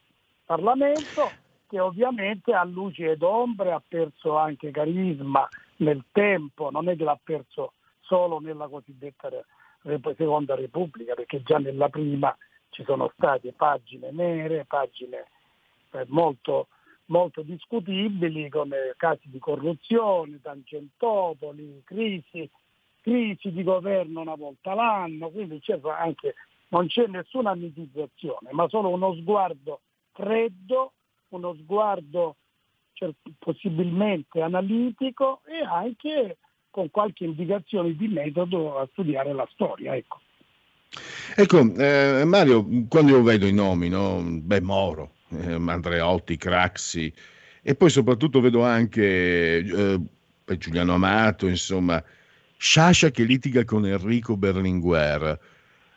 Io non mi fermo a dire, pensiamo oggi, nessuno escluso, escluso eh, di quelli che ci sono per carità, pensiamo oggi cosa, insomma, dove siamo, eh, dove siamo in qualche modo scesi. Però non mi fermo a questa, è una considerazione anche scontata e banale. Mm, questo non significa, cioè, Sciascia, Leonardo Sciascia in Parlamento e qui ci starebbe anche, io sono friulano, ci starebbe anche un, un parolone forte per sottolineare la portata. Non significa che la politica non ha perso, perché l'ha già perso, è inutile piangere sul latte versato, deve, dovrebbe cercare di riconquistare la centralità. Perché se Leonardo Sciascia, ma non solo lui, è vero che poi c'è andata anche Ilona Staller, ma quello è un altro discorso. Se Leonardo Sciascia mi va in Parlamento, mi entra in Parlamento, significa, ma non c'è solo lui, probabilmente forse il, il nome anche un po' più, magari che in questo momento fa anche più eco, probabilmente significava che la politica aveva una, anzi sicuramente significava che la politica aveva centralità e che forse dovremmo, quello dovrebbe essere il percorso, recuperare la centralità della politica con modi diversi, perché oggi nessuno nessun governo può fare i piani quinquennali. Nel dopoguerra sì, si poteva, adesso no, e questo me ne rendo conto anch'io. Però percorsi per recuperare, perché la, la politica, dico una cosa scontata, siamo noi, bene o male, insomma. Cioè Leonardo Sciascia rappresenta anche me, per le sue idee, io sono friulano, ma lui, lui era siciliano, ma le sue idee sono assolutamente, cioè, non le mie, cioè, ah. diciamo che io le, le, le posso fare mie, le ho potute friulano, fare mie leggendo. Il Veneto mi ha dedicato una bella recensione, il messaggero Veneto che si pubblica a Udine mi pare, no? Sì, sì. No, tu dici bene, la centralità del Parlamento, ma prima di andare alla centralità del Parlamento, visto che il Parlamento è composto da politici, quindi bisognerebbe eh, tornare a una centralità della politica. Ma in che senso centralità della politica? Mettere in valore quella che è la, che è la politica, che è l'arte, ce lo dice già Platone nell'antichità, è l'arte più nobile, quella di governare la comunità, quella di governare eh, diciamo, la società. Quindi la centralità della politica ma io oltre che centralità direi la nobiltà della politica. E la nobiltà della politica come si ottiene? Anche con la qualità delle persone che fanno politica, con la qualità della classe dirigente. Prima parlavi giustamente di Leonardo Sciascia, di cui ricorre quest'anno il centenario della nascita. Cioè, ma avere uno scrittore in Parlamento, avere un filosofo, avere, non importa di quale colore sia, ma avere, per esempio io mi ricordo il filosofo della politica come Gianfranco Miglio, eh, oppure eh, certo. un filosofo Tucur come Norberto Bobbio, oppure uno scrittore, ma anche Tacciari, un filosofo, oppure Leonardo Sciascia che ebbe il coraggio anche di litigare pure con Berlinguer, quella nota faccenda sul terrorismo, se sapeva o no che il terrorismo i terroristi italiani avevano rapporti con, eh, con, con la Cecoslovacchia, con i paesi dell'est, cioè anche quando si discuteva, quando c'erano scontri, non è che, che, era, che erano mammolette diciamo, nella Prima Repubblica, non è che c'è, io non è che faccio un rimpianto, non faccio questa operazione di nostalgia, lo spiego anche nella, della introduzione, io faccio un'operazione di verità, non di nostalgia, perché ognuno poi ha le sue nostalgie, è chiaro, io personalmente posso avere nostalgia per un modo di fare la politica in un modo secondo regole, per fare un esempio, per, per farci capire anche dai radioascoltatori, come le regole poi sono saltate nella cosiddetta prima repubblica che considerano alcuni famigerata, ma quante cose ci sarebbe da imparare dalla Prima Repubblica. Faccio un esempio proprio di questi giorni. Un Presidente del Consiglio che vede sfilarsi un partito della maggioranza che se ne va. Se nella Prima Repubblica non ci sarebbero stati dubbi che cosa doveva fare. Salire le scale del Quirinale e dare le dimissioni. Perché veniva a mancare la maggioranza iniziale con cui è nato Invece no, si va all'inciucio, si va alla ricerca dei, dei cosiddetti responsabili, una cosa ridicola come se gli altri fossero degli irresponsabili, ma la colpa è anche di noi giornalisti con queste etichette che continuiamo a usarle pure noi. E quindi voglio dire, questo è anche un modo di ripristinare una certa serietà, nobiltà, ma direi dignità di, del fare politica. Eh, abbiamo esaurito purtroppo il tempo, allora io vi ricordo ancora Parlamento sotterraneo, miseria e nobiltà, scene e figure di ieri e di oggi, Rubettino Editore, Zona Franca, eh, la collana, 234 pagine, 16 euro. Eh, scritto da Mario Nanni e davvero ce n'è da, da leggere, da imparare e, anche per certi aspetti sicuramente anche un po' da, da divertirsi insomma perché sono anche aneddoti ah, e sono anche, ci sono anche curiosità. Momenti alti e momenti meno nobili. Grazie ancora a Mario Nanni a risentirci per, anche prima del tuo prossimo libro Mario. Grazie grazie buon lavoro grazie Stai ascoltando RPL. La tua voce libera, senza filtri né censura. La tua radio. Da oggi la tua radio È ascoltabile anche con la televisione in digitale. Sul telecomando della televisione digitale o del tuo ricevitore digitale puoi scegliere se vedere la TV o ascoltare la radio. Risintonizza i canali radio e troverai anche RPL, canale 740. la tua radio.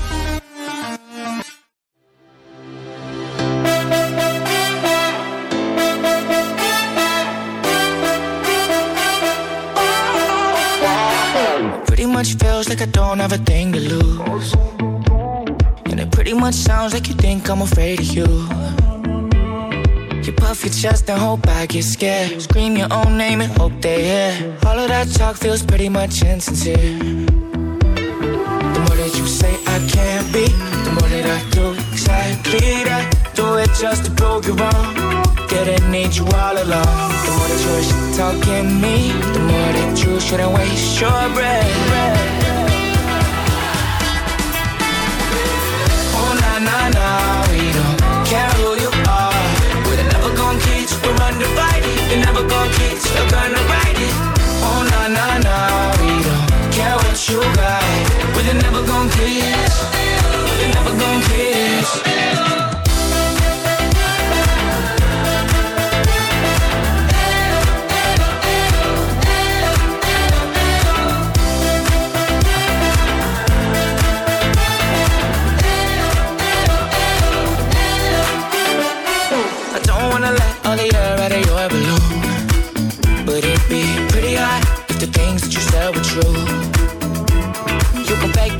And I'll still back down. Best believe we got a problem now. Every underdog needs a villain and it might be you.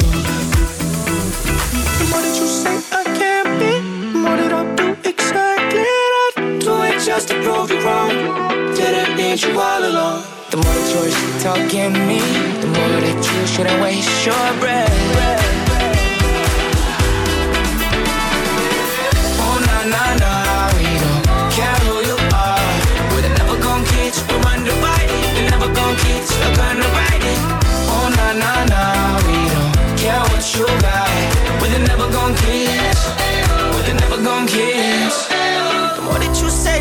Can't be, the more that I'll do exactly that. Did it just to prove you wrong. Didn't need you all along. The more that you're shit talking me, the more that you shouldn't waste your breath. Oh na na na, we don't care who you are. We're never gonna kiss, we're undivided. You're never gonna kiss, you're gonna ride it. Oh na na na, we don't care what you got. We're never gonna kiss, you're never gonna kiss.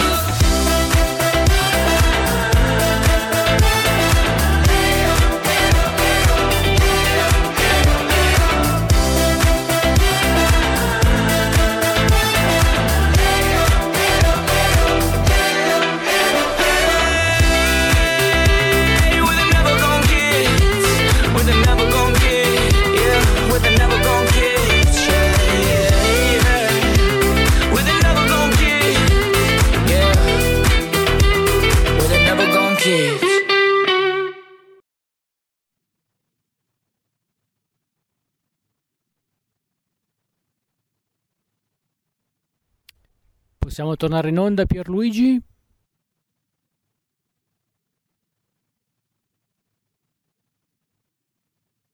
Pierluigi, mi senti?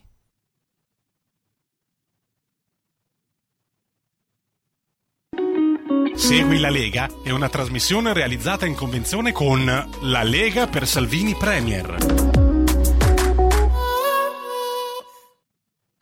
Eccoci, non avevo sentito, non so se è andato in onda il jingle eh, del direttore perché non ho, come, eh, non ho sentito né canzone né, né jingle né nulla.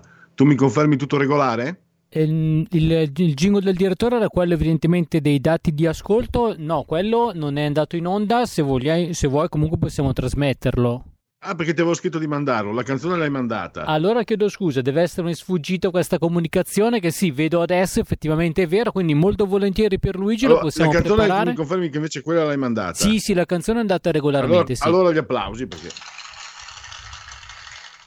perché è una proposta musicale, quindi propo- applausi per le proposte. Dai, sentiamo il jingle che mi fa piacere ascoltarlo e io credo che faccia piacere agli ascoltatori perché questo jingle dimostra, lo confermo, lo ripeto, lo ribadisco, che avete ragione, cari ascoltatori di RPL. Quindi se voi avete ragione, sicuramente anche eh, gli altri farete, sarete da esempio anche per gli altri. Prego.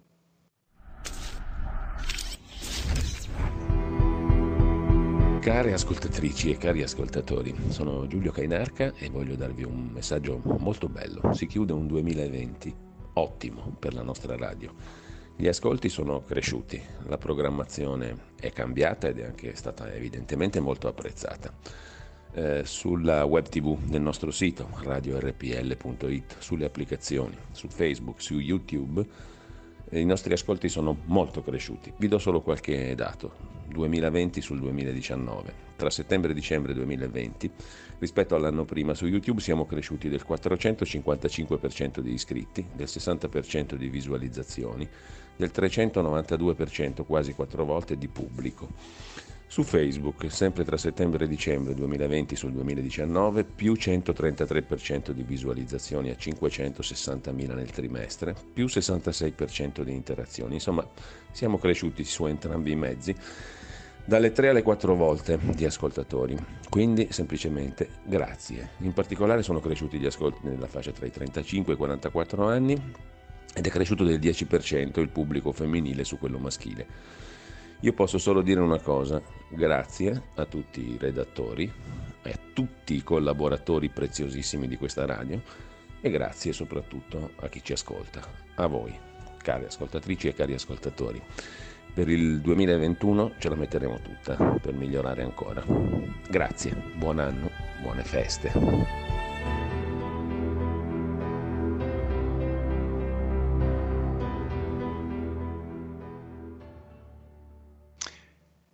Quindi avete sentito il nostro direttore Giulio Chiainarca, è, è un ringraziamento doveroso, quindi ehm, io mi ricordo insomma anche un, una costante di RPL, gli ascoltatori più affezionati, eh, bisogna diffondere, bisogna che ci ascoltino sempre di più, eccetera.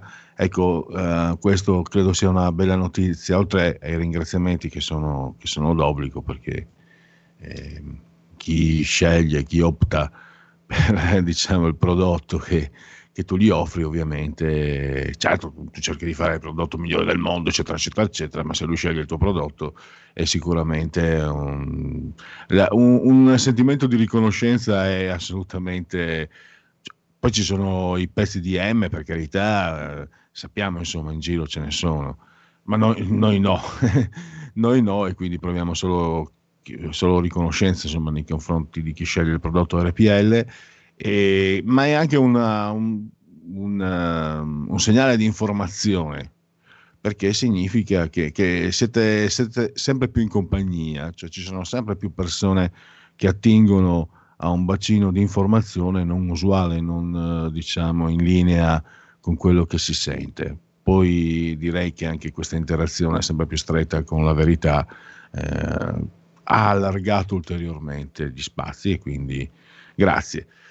Grazie e noi proseguiamo però perché il dovere ci chiama all'ordine delle cose, informazioni, poi tra poco segui la Lega, genetriaci, le telefonate se volete, potete intervenire, interrompetemi pure dalla regia se ci sono ascoltatori in linea e andiamo a leggere un dato Istat, permessi di costruire. Eh, l'edilizia, un settore che mi hanno insegnato essere eh, fondamentale.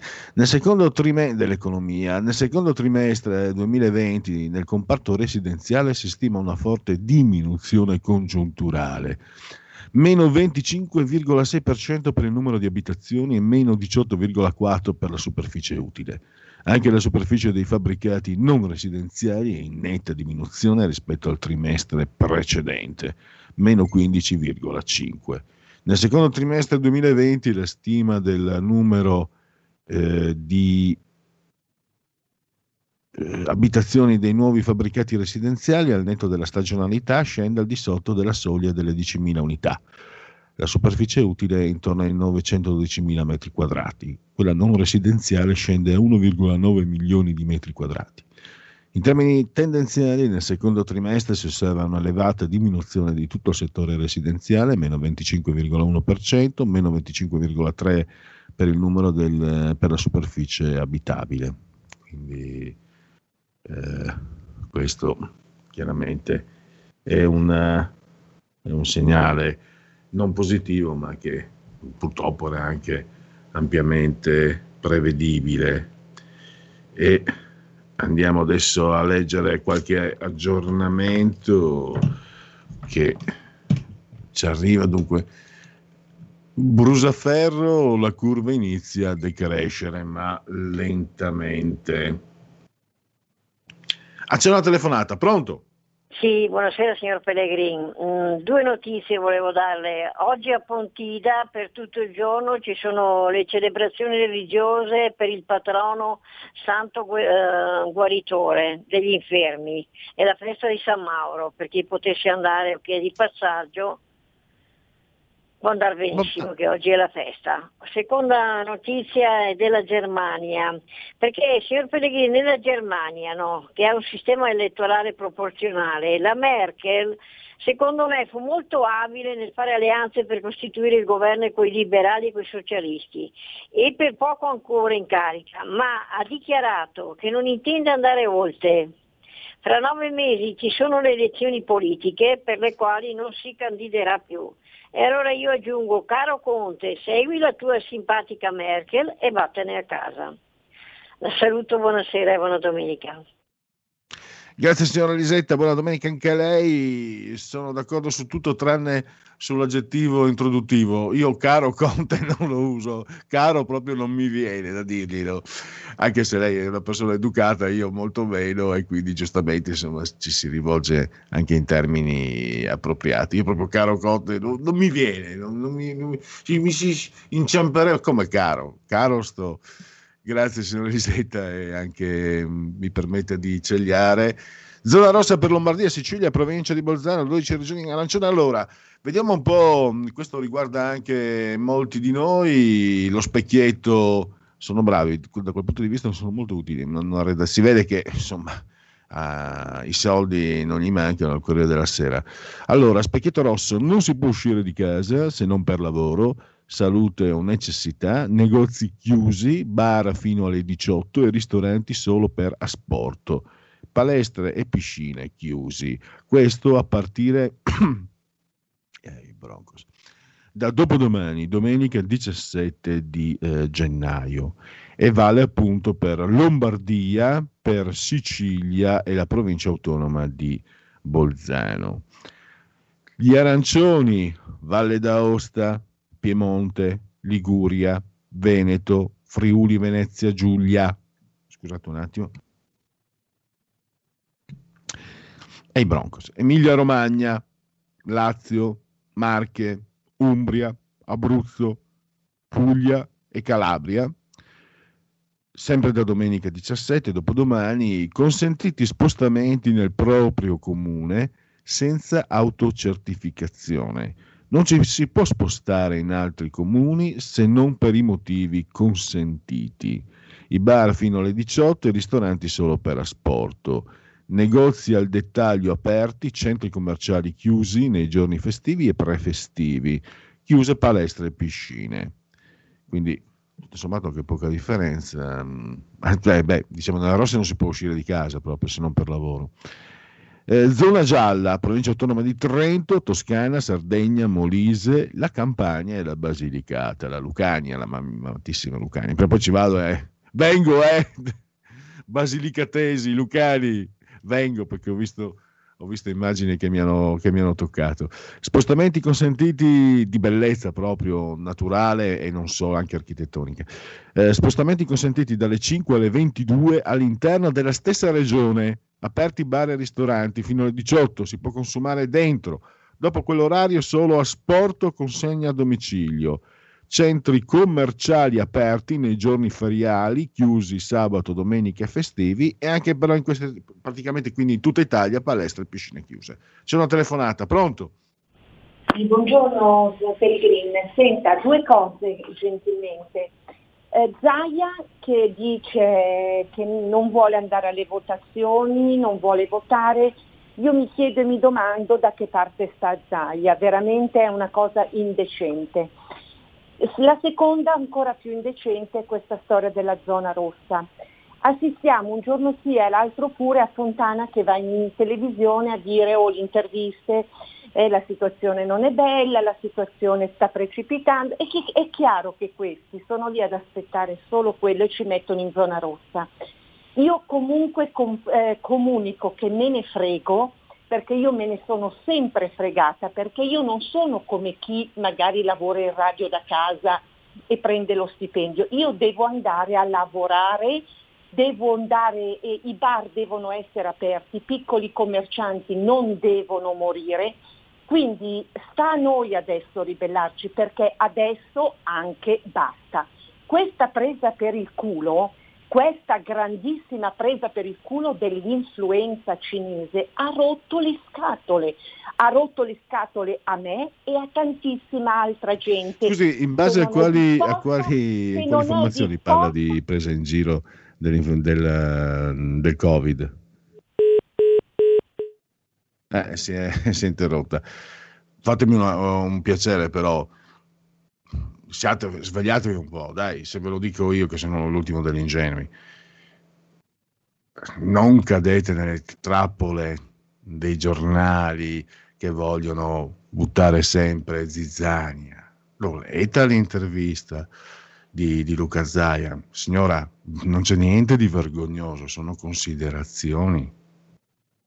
Eh, quindi, lo stesso Matteo Salvini ha parlato comunque anche della possibilità di un governo di centrodestra senza passare per le elezioni, signora. Ah, vergognoso! Eh, eh purtroppo non c'è niente da fare.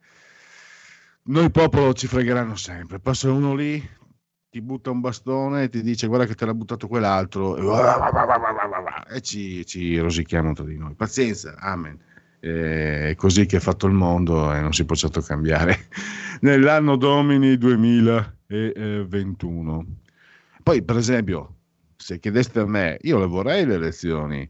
Se mi domandate in base alla mia esperienza, per quello che vale, comunque, ripeto, sono 16 anni e più che sono qua, più anche un po' prima l'esperienza della Padania, dove però seguivo più, diciamo, tematiche locali, io vi dico che non credo, non credo arriveremo alle elezioni, perché nessuno di quelli che sono a Roma butterà via, oggi Razzi ha detto 12.000 euro al mese, sono anche qualcosa di più tutto lì, cioè è realismo, peccato, cioè, sarà brutto dirlo, non sarà... Mm, magari preferireste de- sentire qualcuno elezioni, elezioni, elezioni. Eh sì, chi, cioè, eh, sarebbe giusto non solo perché noi siamo dalla parte della Lega e quindi le, la vittoria, eccetera, eccetera, ma per fare chiarezza perché non si può andare avanti in un sistema così eh, zoppicante che, che, provoca danni. Cioè, sarebbe opportuno, se anche dovesse vincere il PD, ma che si vada alle elezioni con chiarezza, non ci sia un governo fatto contro qualcuno. Però, se mi chiedete cosa ne penso io, vi dico che temo che non, ci, che non riusciremo ad andarci. E spero di essere smentito martedì, ovviamente. Se mi sono sbagliato, io lo stappo il prosecco. All'errore di Pierluigi Pellegrini, che non mai così è stato contento di sbagliarsi. Pronto?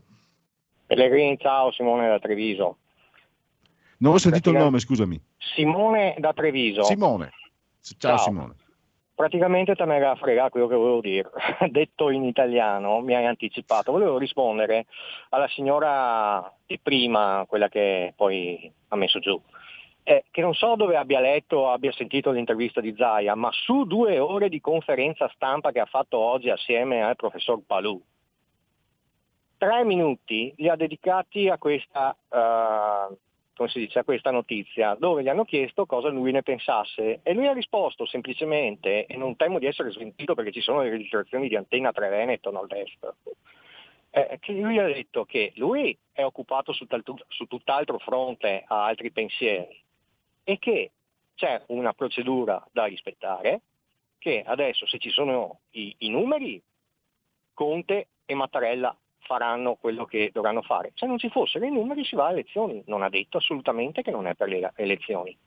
Quindi invito tutti quelli che, eh, io sono stanco da Veneto ormai, di sentire sparlare situazioni che adesso, da quando è uscita la circolare del ministeriale sulle nuove normative, le nuove procedure sanitarie per la rilevazione dei tamponi e via dicendo, sono spariti i titoloni sul Veneto in tore, eh, che la gente andasse a leggersi o a vedersi le notizie dalle fonti, non da Facebook, non da Instagram, non da chi non ha un tubo da fare e perde tempo a scrivere e travisare.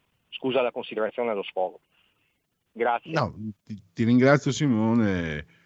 Ehm, sì, non c'è molto da aggiungere. È che tra di noi, soprattutto tra, tra della Lega del Nord, i cosiddetti padani, è, è diffuso. Allora, innanzitutto c'è la figura del traditore e del seminatore di zizzania che è molto diffuso, tra, ma non sto parlando dei politici, sto parlando proprio della base, del popolo, popolo potenzialmente elettore e sostenitore della Lega. Purtroppo siamo in tanti che ci pugnaliamo alle, sca- alle spalle. Il parlare male e l'invidia è uno dei sentimenti più diffusi e ci sono tanti che aspettano solo che arrivi qualcuno a dirgli tua moglie ti tradisce per andare a casa e massacrare di botte la moglie, non per prendere il tizio e dirgli spiegami un attimo, com'è che ti permetti di dire che mia moglie mi tradisce, posto che oggigiorno il tradimento è diventato una cosa molto più aleatoria, molto più relativa, quindi non è più come un tempo. E siamo fatti così, bisognerà anche che cambiamo, se non cambiamo eh, ci teniamo Conte e 5 Stelle. Tertium non datur, lo dicevano i latini che se ne intendevano. Non so se c'è un'altra telefonata, poi passerei a Segui la Lega. Pronto? Pronto? Sì, buongiorno. Sì, dal Veneto. Volevo tornare sulla presa in giro del Covid. Eh, potrei farti due domande alle quali tu mi rispondi invece di dirmi ma i morti di Bergamo, ma questo, ma quello. Mi rispondi a queste due domande molto semplici. Eh, hanno trovato che il virus era presente nel novembre 2019 in Italia. Lasciamo perdere novembre. Mettiamo che cominciamo da dicembre. Allora, eh, stadi aperti, scuole aperte, trasporti, feste di Natale, ristoranti, discoteche, gente che va a sciare, palestre piene e così. Allora, se il Covid è presente, facciamo solo un, un, esempio, ma anche semplice, perché con tutto questo casino potrebbe essere anche molto più eh, grande di quello che ti dico. Però facciamo che una persona che ha il Covid ne eh, contagia un'altra.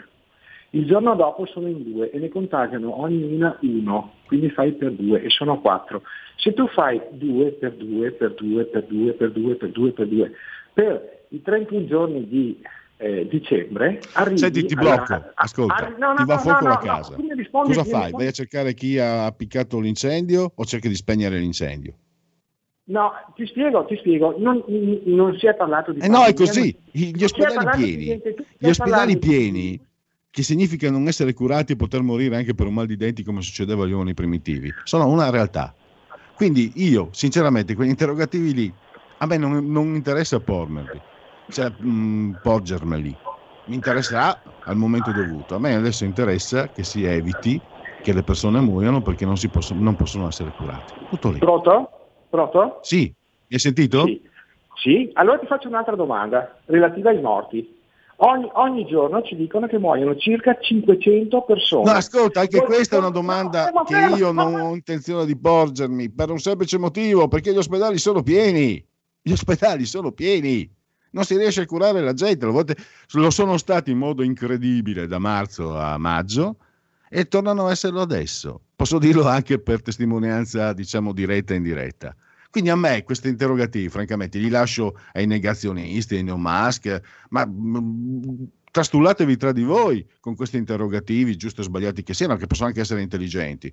Io come persona dico, se mi va a fuoco la casa, cerco di spegnere l'incendio. Poi se voi preferite andare a uscire dalla casa e cercare chi vi ha appiccato il fuoco, va bene, ognuno può. Io cerco di salvare la casa, penso che sia più, più giusto fare questo. Pronto? Beh, non sento più niente. Velocemente, Pronto? segui la Lega. Segui la Lega è una trasmissione realizzata in convenzione con La Lega per Salvini Premier. Allora, subito gli appuntamenti, saltiamo i convenevoli. Riccardo Molinari lo potete vedere e ascoltare questa sera alle 21, Rai 2, TG2 Post, il presidente dei parlamentari leghisti a Montecitorio, Matteo Salvini in persona, sempre oggi alle 22.30, Rai 3, titolo quinto. E ancora Riccardo Molinari, domani alle 20.30, Rete 4, Stasera Italia. E poi domenica il, l'europarlamentare Marco Campomenosi, ore 11.30 del mattino, quindi al, al mattino presto, Rai News 24. E ancora Salvini lunedì all'alba, nel cuore della notte alle 8.35, non stop news di RTL, quindi radio 102.5. E infine, eccolo qua, Luca Zaia, giovedì 21 di gennaio alle 14. Rai 2, la trasmissione si chiama Ore 14. Possiamo concludere il Segui la Lega e passare unplugged poi al, eh, ai genetriaci. Segui la Lega è una trasmissione realizzata in convenzione con La Lega per Salvini Premier. Genetriaci, ricorrenze, commemorazioni del uh, vigesimo sesto giorno di nevoso mese del calendario repubblicano. Ne mancano 350 alla fine secondo i gregoriani e attenzione, alla fine, alla fine. Per tutti è invece un uh, venerdì, Vinars, 15 di gennaio, anno domini 2021. Allora, Pierre-Joseph Joseph Proudhon, filosofo, economista, sociologo francese, disse i giornali sono i cimiteri delle idee. Però, ah, io qua mi commuovo. Ecco, non vedo l'ora, hanno detto che li riaprono, speriamo, perché ho scoperto con colpevolissimo ritardo che la GAM, Galleria di Arte Moderna di Milano, hanno la, le due madri di Segantini. Io mi commuovo quando vedo le opere di Segantini, che eh, arriva da, da Trento, da, Arcene, Ar- è un arcenese, Arco, provincia di Trento, divisionismo ottocentesco. Io mi commuovo. E poi pensate che partì con 60 dollari in tasca a 17 anni dalla Grecia eh, per andare in Argentina e poi Aristotele Onassis l'attrice di qualche tempo fa, Ileana Ghioni, e poi i polli di Francesco Amodori, ma quelli veri, quelli che si mangiano. Gigi Radix, la Gigi Radice del magnifico Torino 1976, il Brianzolo Luigi Radice. Poi Gianni Zonin, un vicentino, un veneto puro sangue che ha fatto perdere 6 miliardi ai risparmiatori veneti. Silvano Ramaccioni, prima il Perugia, poi il Milan, grandissimo intenditore di calcio, Gaetano Salvemini, non lo storico, ma eh, allenatore di calcio, anche lui pugliese, allenato a Empoli Bari. Claudio Scaiola, che oggi compie gli anni, chissà se a sua insaputa. Ronnie Van Zandt, Sweet Home Alabama, che precipitò um, in aereo nel 1977, Skyner Reinhard, Carlo Giovanardi, eh, si parlava prima della politica di qualche tempo fa, il calcio champagne di Mario Tresor, il grandissimo calciatore, Oreste De Fornari, valente eh, critico cinematografico, Magazine 3, Mitragliette, così lo chiamano Enrico Mentana, Nazareno Canuti, l'Inter di Bersellini, che bei ricordi, ma poi giocò anche nel Milan. Margherita Bui, come me anche lei di origine francese, io da parte materna, lei da parte paterna. E infine Giorgia Meloni, papà sardo, mamma siciliana, ma lei è assolutamente romana ed è, è la leader ovviamente dei Fratelli d'Italia. Auguri anche a lei, auguri anche a voi, auguri e grazie per aver scelto naturalmente il punto politico. Grazie a Roberto Colombo, assiso sul autore di comando e regia tecnica. Vi aspetta, vi as- voto o non voto, costruttori o roditori, così comincia il Rebelot pirotecnico del Marciano Pinti, quindi vi lascio in buone mani, non senza avervi augurato, oltre che buona domenica, buoni fix Chen A tutti! Avete ascoltato il punto politico.